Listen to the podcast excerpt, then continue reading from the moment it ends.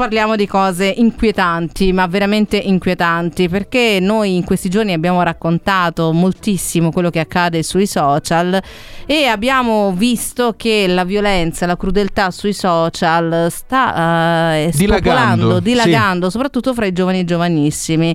E a questo punto dobbiamo capire che cosa sta accadendo nelle menti di questi ragazzi che veramente fanno delle azioni, a parte esecrabili, ma veramente pericolose, criminali quasi. Parliamo del cavo d'acciaio che è stato teso, teso a, Milano. a Milano, appunto, che poteva veramente causare degli incidenti gravissimi. Eh, no? certo. Teso in strada questo cavo d'acciaio invisibile praticamente. No, infatti pensa a un motorista che passava di lì eh. a 60-70 km orari, puoi immaginare, decapitazione Decapitato, sicura. Esatto, certa. esatto. Poi ci spostiamo ad Alberobello, c'è questa ragazzina che per questa challenge, per così a favore dei social ha gettato questo gattino in questa fonte gelata e chiaramente questo gattino non è sopravvissuto. E questo ci deve far capire a che punto siamo arrivati. Lo chiediamo alla dottoressa Alexia Di Filippo che è psicologa dello sviluppo e dell'educazione nonché psicoterapeuta è in collegamento con noi. Ben trovata dottoressa, buongiorno. Buongiorno a voi Lidia e Simone, buongiorno ai nostri ascoltatori. E questi sono due casi per gioco, eh, lo dobbiamo dire così, per gioco, queste sfide, queste, eh, queste bravate, che poi non sono delle bravate ma sono dei veri atti criminali. La, la, sensazione che abbiamo è che questi ragazzi non si rendano minimamente conto delle conseguenze. Eh, delle conseguenze di quello che stanno facendo, dottoressa. Che accade in rete? Eh, ha detto bene Livia, il ripetersi tra l'altro di vicende estremamente gravi nei termini di spregio per il buon vivere civile, per le regole della comunità, di indifferenza per la sicurezza propria e altrui, di discontrollo aggressivo e crudeltà che coinvolgono sempre più di frequente minori e giovani adulti costituisce più che il campanello d'allarme, una sirena che da tempo sta suonando per avvertire del pericolo di una deriva antisociale dei nostri ragazzi che ha una serie di cause e che è fondamentale comprendere per poter poi approntare i corretti strumenti preventivi e a contrasto del fenomeno. È proprio questo che faremo oggi eh, insieme. Eh, come prima causa mh, va diciamo, considerata quella dei cambiamenti nella personalità dei giovani adulti sotto i 30 anni che eh, sono stati provocati dalla pandemia, come rilevato da uno studio condotto dagli scienziati della Florida State University College of Medicine che hanno determinato una diminuzione della gradevolezza e della coscienziosità accompagnata dall'aumento significativo del nevroticismo, quindi possiamo dire che lo sconvolgimento dato dall'emergenza sanitaria avrebbe reso i ragazzi più arrabbiati, stressati, meno collaborativi e fiduciosi, nonché meno seri e responsabili, mm. anche se eh, occorre sottolinearlo sono anni, direi a, oltre il decennio che eh, si è registrato un incremento significativo del disagio psicologico eh, tra bambini adole- di bambini ed adolescenti che naturalmente è esploso durante la pandemia. Questa è la prima causa, ma ce ne sono anche altre. Ecco, come per esempio ecco. Prego, prego. No, no, prego, prego, prego.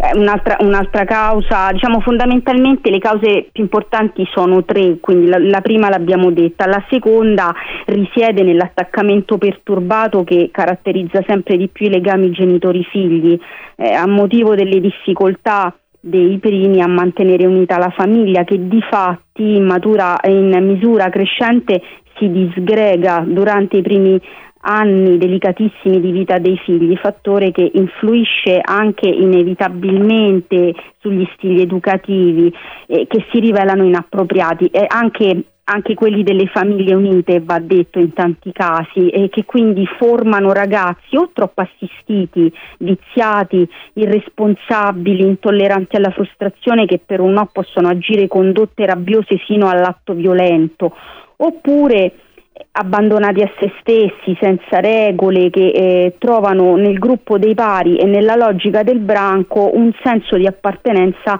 imbro- imboccando la via della devianza. E diciamo che i due casi che voi avete in questo secondo pu- punto mi fermerei mh, mm, mm, perché i due casi che voi avete delineato rientrano eh, in, queste due polarità. Eh, nel, nell'ultima eh, si intravede chiaramente il caso di cronaca dei tre giovani che hanno legato un cavo d'acciaio da un lato all'altro di una importante arteria di Milano rischiando di provocare la morte di qualcuno. Questi ragazzi hanno agito al termine di una notte brava, decisa dopo essersi conosciuti sui social e associati sulla base di esperienze e caratteristiche comuni, quali piccoli precedenti, uso di sostanze, eh, disagio psicologico, mentre eh, una iperprotezione sconsiderata mi viene da osservare mm. ed inappropriata si è potuta intravedere nella vicenda del povero gattino, sempre che avete introdotto, anziano, malato, spinto in una fontana ghiacciata e lasciato morire eh, congelato eh, mm, da, da, da, questa ragazzina, insomma una minorenne eh, ad Alberobello. Eh, questo perché si, um, di chi parlo quando affermo che c'è stata un'iperprotezione sconsiderata della nonna eh, di questa ragazza che intervistata dai giornalisti ha adombrato la possibilità che il gatto non fosse deceduto perché non se ne poteva mostrare il corpo quando i testimoni hanno riferito che un addetto eh, quando ha trovato il corpicino eh, lo, ha, lo, ha, portato nel luogo deputato e, e quindi non è possibile mostrare eh, ma non è questo tra l'altro neanche il punto perché è come se il fatto che non ci sia il corpo derubricasse il sì, gesto inqualificabile di cui... Certo, eh, legittimasse questo gesto, dottoressa, non lo sappiamo che le nonne ci difenderebbero proprio di fronte all'evidenza. Beh, però, però, per carità, però per carità. certe nonne di fronte a un video del genere, a un gesto del genere, forse avrebbero un dato pizzone, anche si può esatto, dire? uno scappellotto, eh, lasciatemi dire, no? Cioè, eh, eh, dire, bra- bra- brava Livia, nonne, eh. bisogna bisogna vedere cosa si intende per difesa perché a volte difendere, eh, anzi sempre più spesso difendere un ragazzo oggi vuol dire ricondurlo alle proprie responsabilità ed accorgersi eh, se commette atti eh, gravi eh, che andrebbero attenzionati soprattutto dai familiari e nell'interesse del minore stesso, perché ad esempio la crudeltà nei confronti degli animali è un importante indice predittivo e concomitante di antisocialità, evidenza quindi che dovrebbe preoccupare chi sta intorno e dice di amare un minore, quindi a, a, a tutela della ragazza andrebbe indagato circa eh, il fatto che abbia compiuto questo atto, anche perché eh, sulla crudeltà degli, degli animali vi è una correlazione eh, eh, con la pericolosità sociale che è indicata col termine link che definisce lo stretto collegamento che esiste tra il maltrattamento su questi esseri innocenti la violen- e la violenza contro la persona, ma anche ogni altra azione criminale deviante ed antisociale. Per dirvi dall'omicidio allo stalking, dalla violenza domestica allo stupro, dalla violenza sugli anziani a quella sui minori, dalla truffa allo spaccio, dai reati di frode ai crimini rituali, dalla manipolazione mentale ai crimini predatori. Mm. Quindi eh, que- questo insomma per... e poi c'è il discorso social Livia che lei eh, l'ho lasciato per ultimo perché in queste due vicende, come in tante altre, ha una centralità disgraziata e tragica, consentitemi sì. eh, di sottolineare. E ci possiamo suscitare. Esatto, no, eh, perché eh, ci possiamo ricondurre anche all'altro tragico fatto social di cui abbiamo anche parlato della ristoratrice che eh, insomma forse si è tolta la vita per quella che è stata definita una gogna mediatica che non ha sopportato via, via social, come se dottoressa si perdesse completamente il senso della gravità di quello che si sta facendo, cioè come se i social in qualche modo annacquassero, sì. sì questa, questa, responsabilità. Cioè, come se rimanesse una cosa virtuale in esatto. realtà, che non avesse nessun impatto sulla vita di tutti i giorni, ma eh, dottoressa non, non è così chiaramente. Assolutamente chi padroneggia il meccanismo sa benissimo eh, della violenza, è, è, consapevole dell'impatto invece reale e, e drammatico che può avere eh, un, per esempio nel caso di, di, di questa povera signora una eh, tempesta eh, di rimando eh, di, di, odio eh, per in fondo ecco adesso deve essere accertato ma e, e, voglio dire anche il fatto che la signora possa aver pubblicato è tutto da accertare eh, lo sottolineo una recensione eh, non eh, appunto veritiera è parte di questo meccanismo. Da dove nasce tutto ciò? Eh, dal, dal, voler suscitare l'ammirazione o dal voler attirare a tutti i costi un'attenzione. Nei due casi precedenti che abbiamo detto, anche in negativo, mm. che è il cancro delle società narcisistiche dell'immagine come quella in cui viviamo, dove a causa del relativismo etico e della perdita del valore condiviso, ciò che conta di più è l'estetica e quindi il potere di affascinare, che va intesa anche nel senso del potere di affascinare l'altro ottenendone l'attenzione che di per suo costituisce una validazione, quindi è una meccanica infernale e, ed imperante e che noi tutti conosciamo bene per via della dittatura quantitativa del numero dei follower e dei like. Eh, l'ha quindi, definita proprio eh, bene.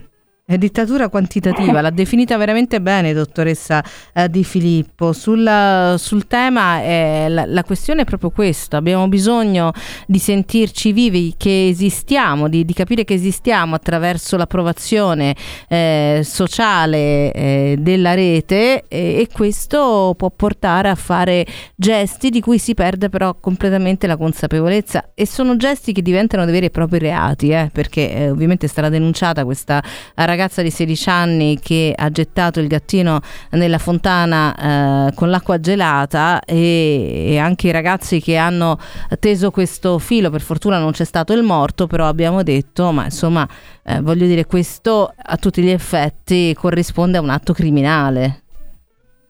Non c'è alcun dubbio, mi perdoni, ma circa il, la parola consapevolezza mi consenta di esprimere perplessità perché qui ehm, la consapevolezza secondo me è integra eh, e lo si vede eh, anche eh, dal, dalla congruenza dell'intenzionalità nel come ci si è mossi eh, sia nell'uno che nell'altro caso. Probabilmente soprattutto nel secondo c'è una problematica collegata al sentire, al percepire la gravità di certi atti eh, che è caratteristica dei ragazzi. Nel primo caso mh, questo deve essere ancora accertato, probabilmente eh, c'è anche il concorso dell'uso di stupefacenti, ma in entrambi i casi il fatto che ci sia questa dittatura del, del consenso, questo uh-huh. dover attirare l'attenzione, tant'è vero che nel video della ragazza eh, una, um, su, c'è, c'è, si recava la, la, dicitura così ti, ti prendi questa, questa, questi 5 minuti di, eh, di notorietà, cioè la, l'altra, l'altra, persona che ha filmato lei mentre mm.